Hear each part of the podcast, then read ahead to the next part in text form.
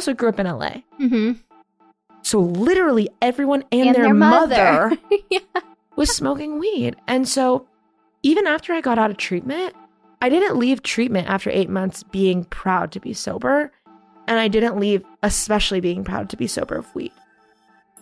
Welcome to the Clear Headed Podcast, your guide to sober care. I'm your host, Kate, and I'm so glad that you're here. Maybe you're on your way to work or you're ready to wind down for the night. Whatever the case may be, I'm really happy to be here with you. All of these episodes drop in on people's moments of clarity surrounding their sobriety. Before we get started on this conversation, I want to ground each other with a little bit of breath work. Let's start by taking a big, deep breath in and out. Okay. Let's get clear-headed. We've said it once and we'll say it again and again and again.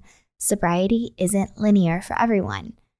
For some people, it really is. And we'll get to an episode with a guest whose journey was super linear in a couple weeks. But for this episode, we are kicking off our first part one of a two-part conversation with Kelsey Rose Rootenberg. She's a friend of Sarah's and a friend of mine, and her journey is not linear. Not only is it not linear, but she's actually in a phase of no longer being sober. This first episode, we're going to talk about the backstory of why Kelsey got sober in the first place. And I think the theme that you will notice is that it wasn't necessarily her choice.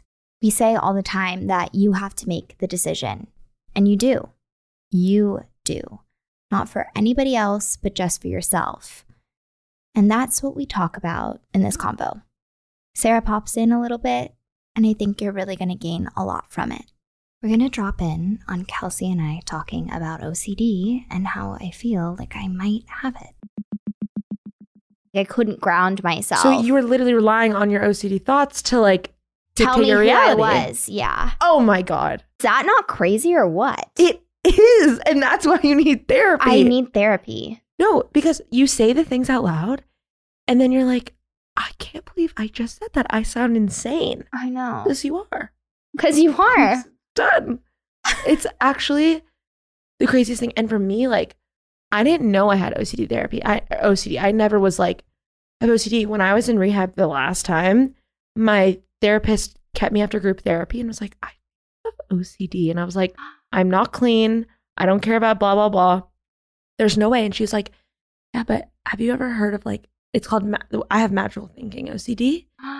And I was like, what's that? And she was like, I don't remember what she said, but I remember for the first time being because I had genuine belief that I was the only person on the planet who had ever had the thoughts that I had ever.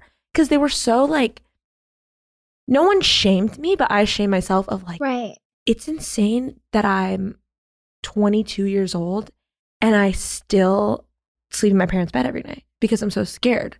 I was I'm the only person that thinks these things. And then she was like, no, it's 1 + 1 = 2. You have OCD.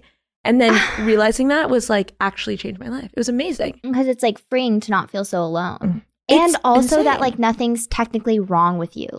You can have a label where yeah, maybe somebody would say that having OCD does mean something is wrong with you. You're not normal, but actually no, there's enough people have it that there's a freaking label. Literally. And what I learned from that is I never realized how insane and enlightening it would be for me to be other people think the same thing as you. Yeah.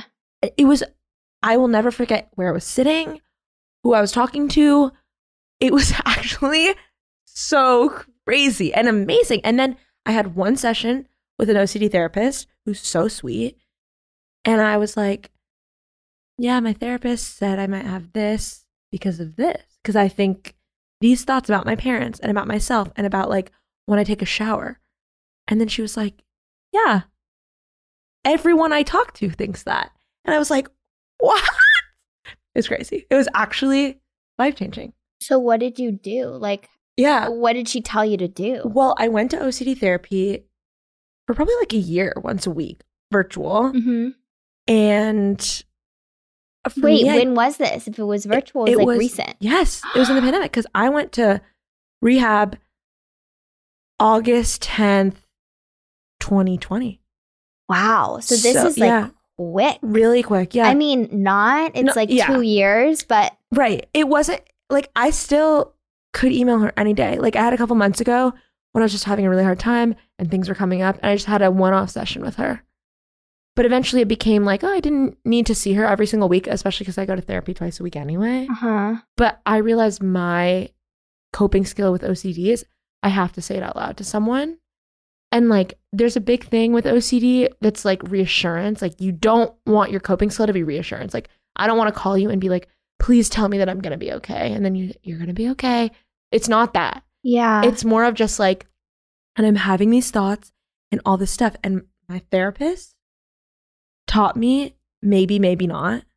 Like, that's the tactic, maybe, maybe not. Of, like, I'd be like, I'm going to die today, which I couldn't even say back then. Yeah. Because I touched my compulsion, I had a forehead touching thing. It's like every intrusive thought I had during the day, I'd be touch my forehead. And she would say, maybe you are. Maybe you're not. And sometimes it works and sometimes it doesn't. But sometimes I'll have an intrusive thought like, that building is going to fall on me and I'm going to break my neck. And my life is going to change. And I'll spiral. Mm-hmm. And then all I could do is, maybe it will, maybe it won't. Another thing is like reinforcement, but not reassurance. Like, I had the thing that I know a lot of people have where it's like, I'm in the shower and I can't hear anything. So I think that someone came in and murdered everyone and robbed me. Yes. And it's like, my therapist, the first time I told her that, was like, has that ever happened? And I was like, no. And she's like, I know. And she was like, how many times have you had that thought? And I was like, every shower I've ever had. And she's like, so based on history, like, do you think it's going to happen? And I was like, well, what if this is the one time? And then she's like, then it's the one time. And I'm wrong.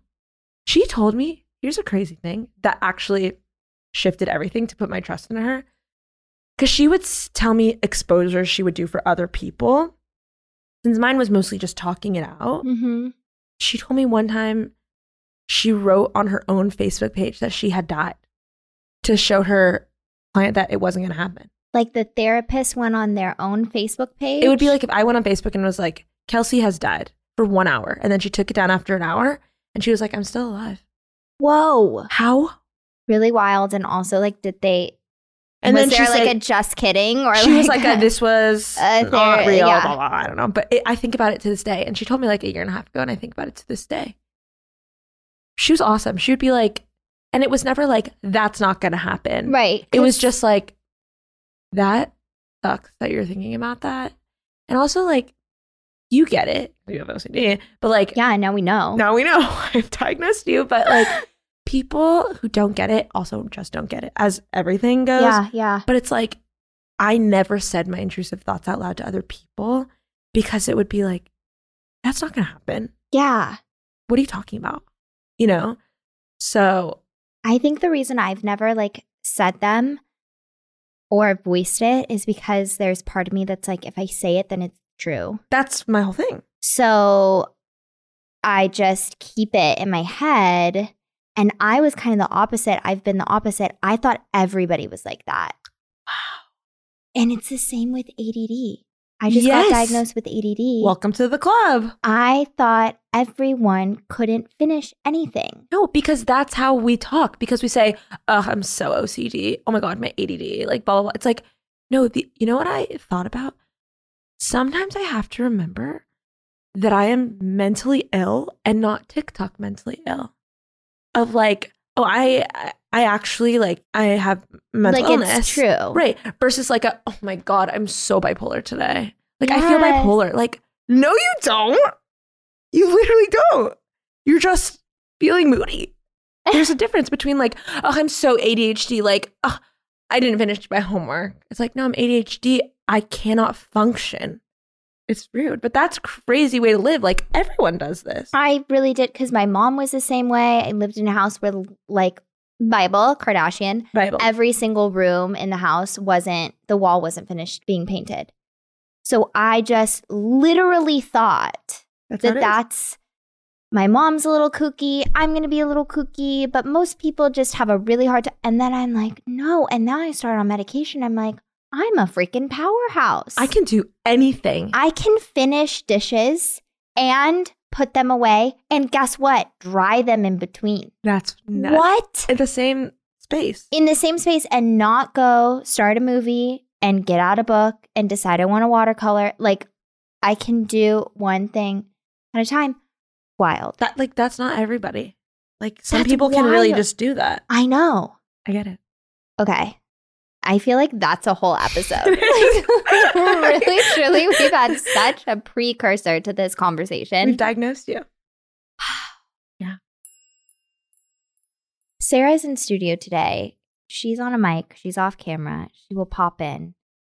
Kelsey. Yeah, whenever I just feel like I need to say something, interject.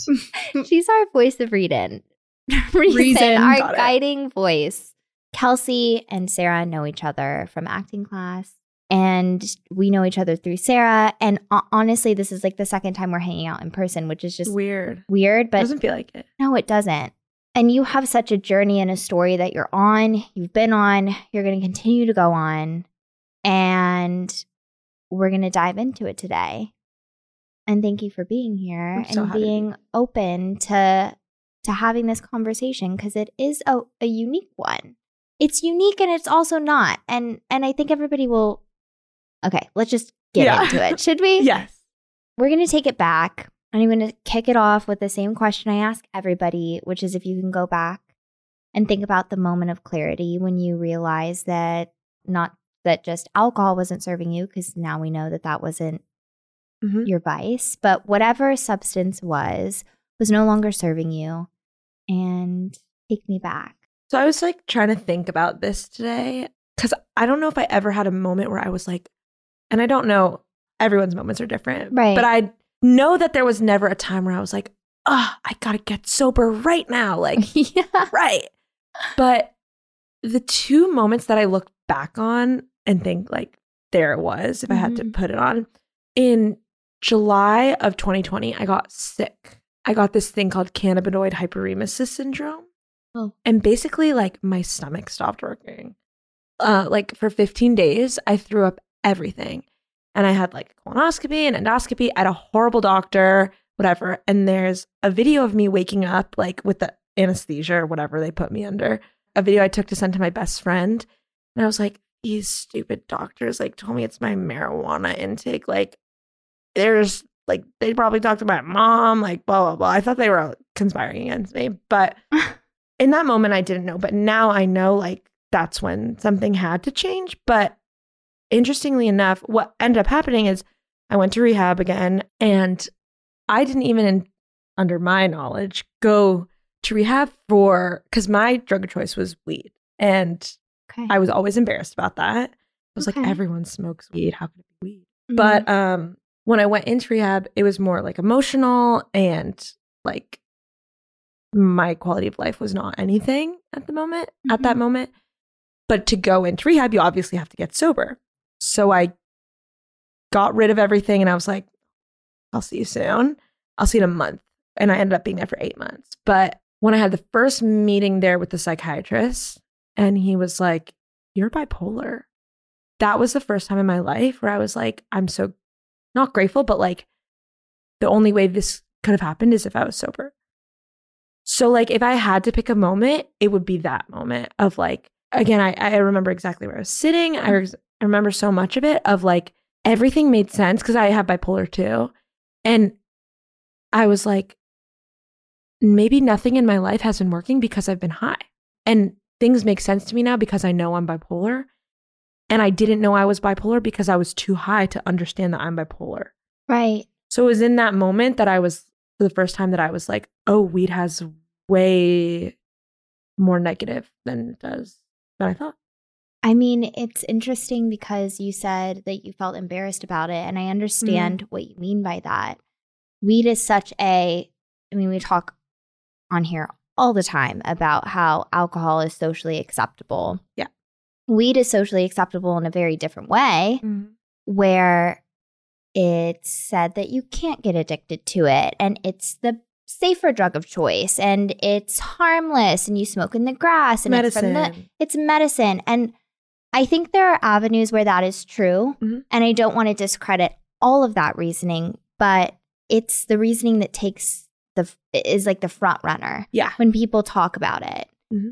How did you digest and accept that was like your problem? How did you transition from like embarrassment to acceptance? Honestly, recently, if really? I'm being completely honest. Yeah, because yes, please be completely honest. Yes.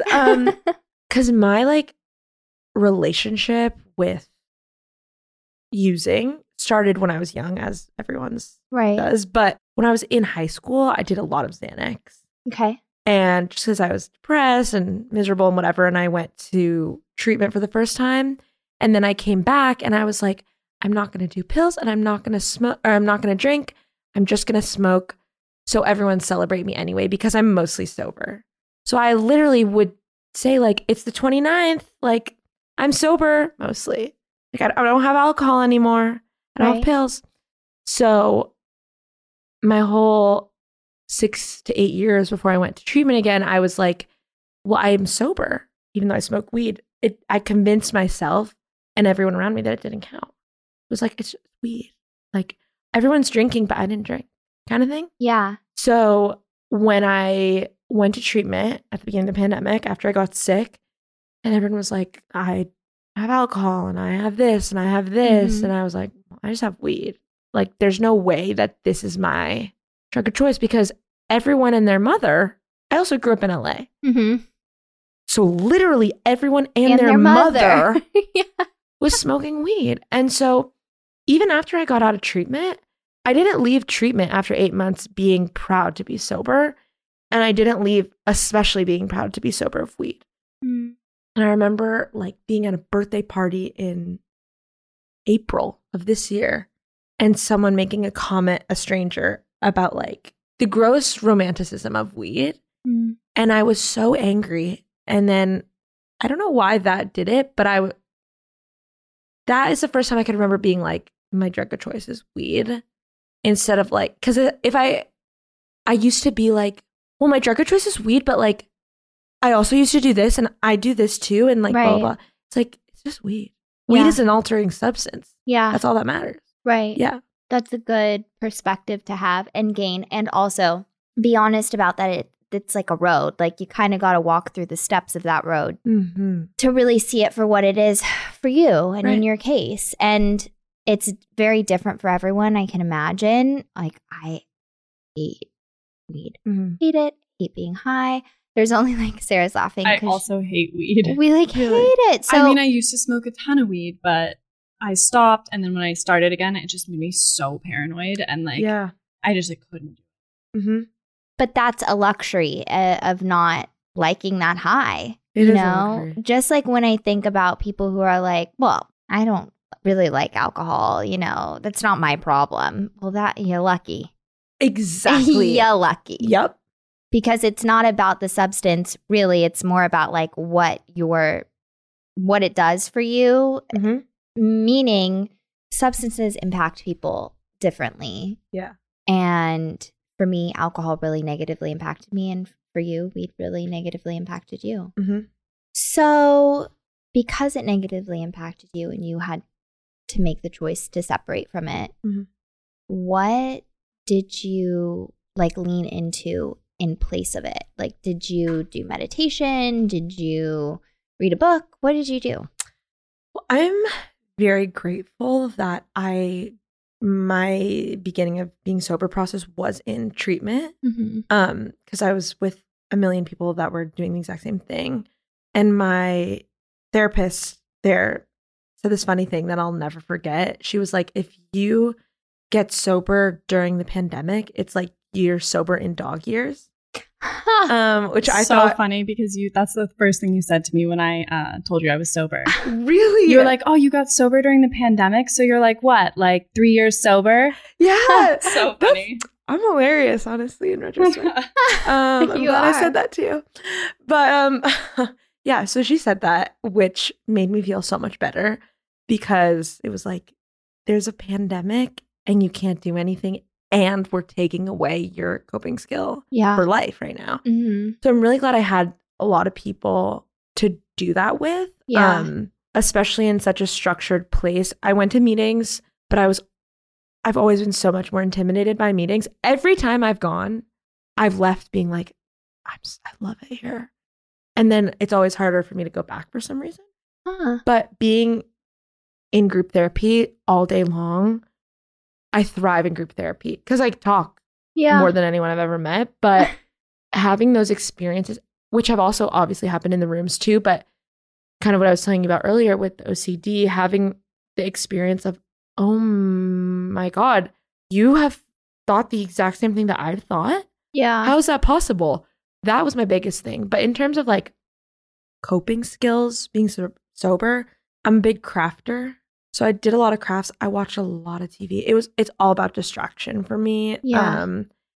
And another good piece of advice that I got, because one day at a time, obviously amazing, but 10 minutes at a time. 10-minute increments. It's all I could do. It's all I can do now. And it's applied to different parts of my life too. Yeah. Distraction. Oh, that's so good. Like 10 minutes at a time. Because really, truly too, like in the beginning, when these cravings come up and you're in it, like thinking about finishing the rest of that day sober can be what pushes you to go into that trigger. Like to go right to the drink or right to the weed or right to the whatever. Mm-hmm. So just saying, okay, I'm going to set a timer for 10 minutes. Just breathe through it and see how I feel. Right. And, you know, because so often after 10 minutes, it's gone. You figured out something else to do. It's deflated a bit. It has deflated. You've talked yourself out of it. You've rationalized it. I think that's a word. Sure. So that is really good advice. I hope you gained a lot from the conversation so far. Tune in next week when we discuss where Kelsey's at now, why she chose to not be sober anymore, and where she thinks it's heading. Do you want to enhance your sober care routine? Head to clearheaded.co for tips, tricks, tools, and more on this episode. And if you're someone who likes to watch podcasts, we are on YouTube. Clear Headed Podcast is sponsored by Free Spirits. Head to drinkfreespirits.com and use code clearheaded20 for 20% off your first order. This episode was recorded at the Wave Podcasting Studios and produced by Alexis Archuleta. All the music used was created by Honeydew. Oh yeah, we have a Spotify playlist too. There's a lot to check out. Anyways, see you next week.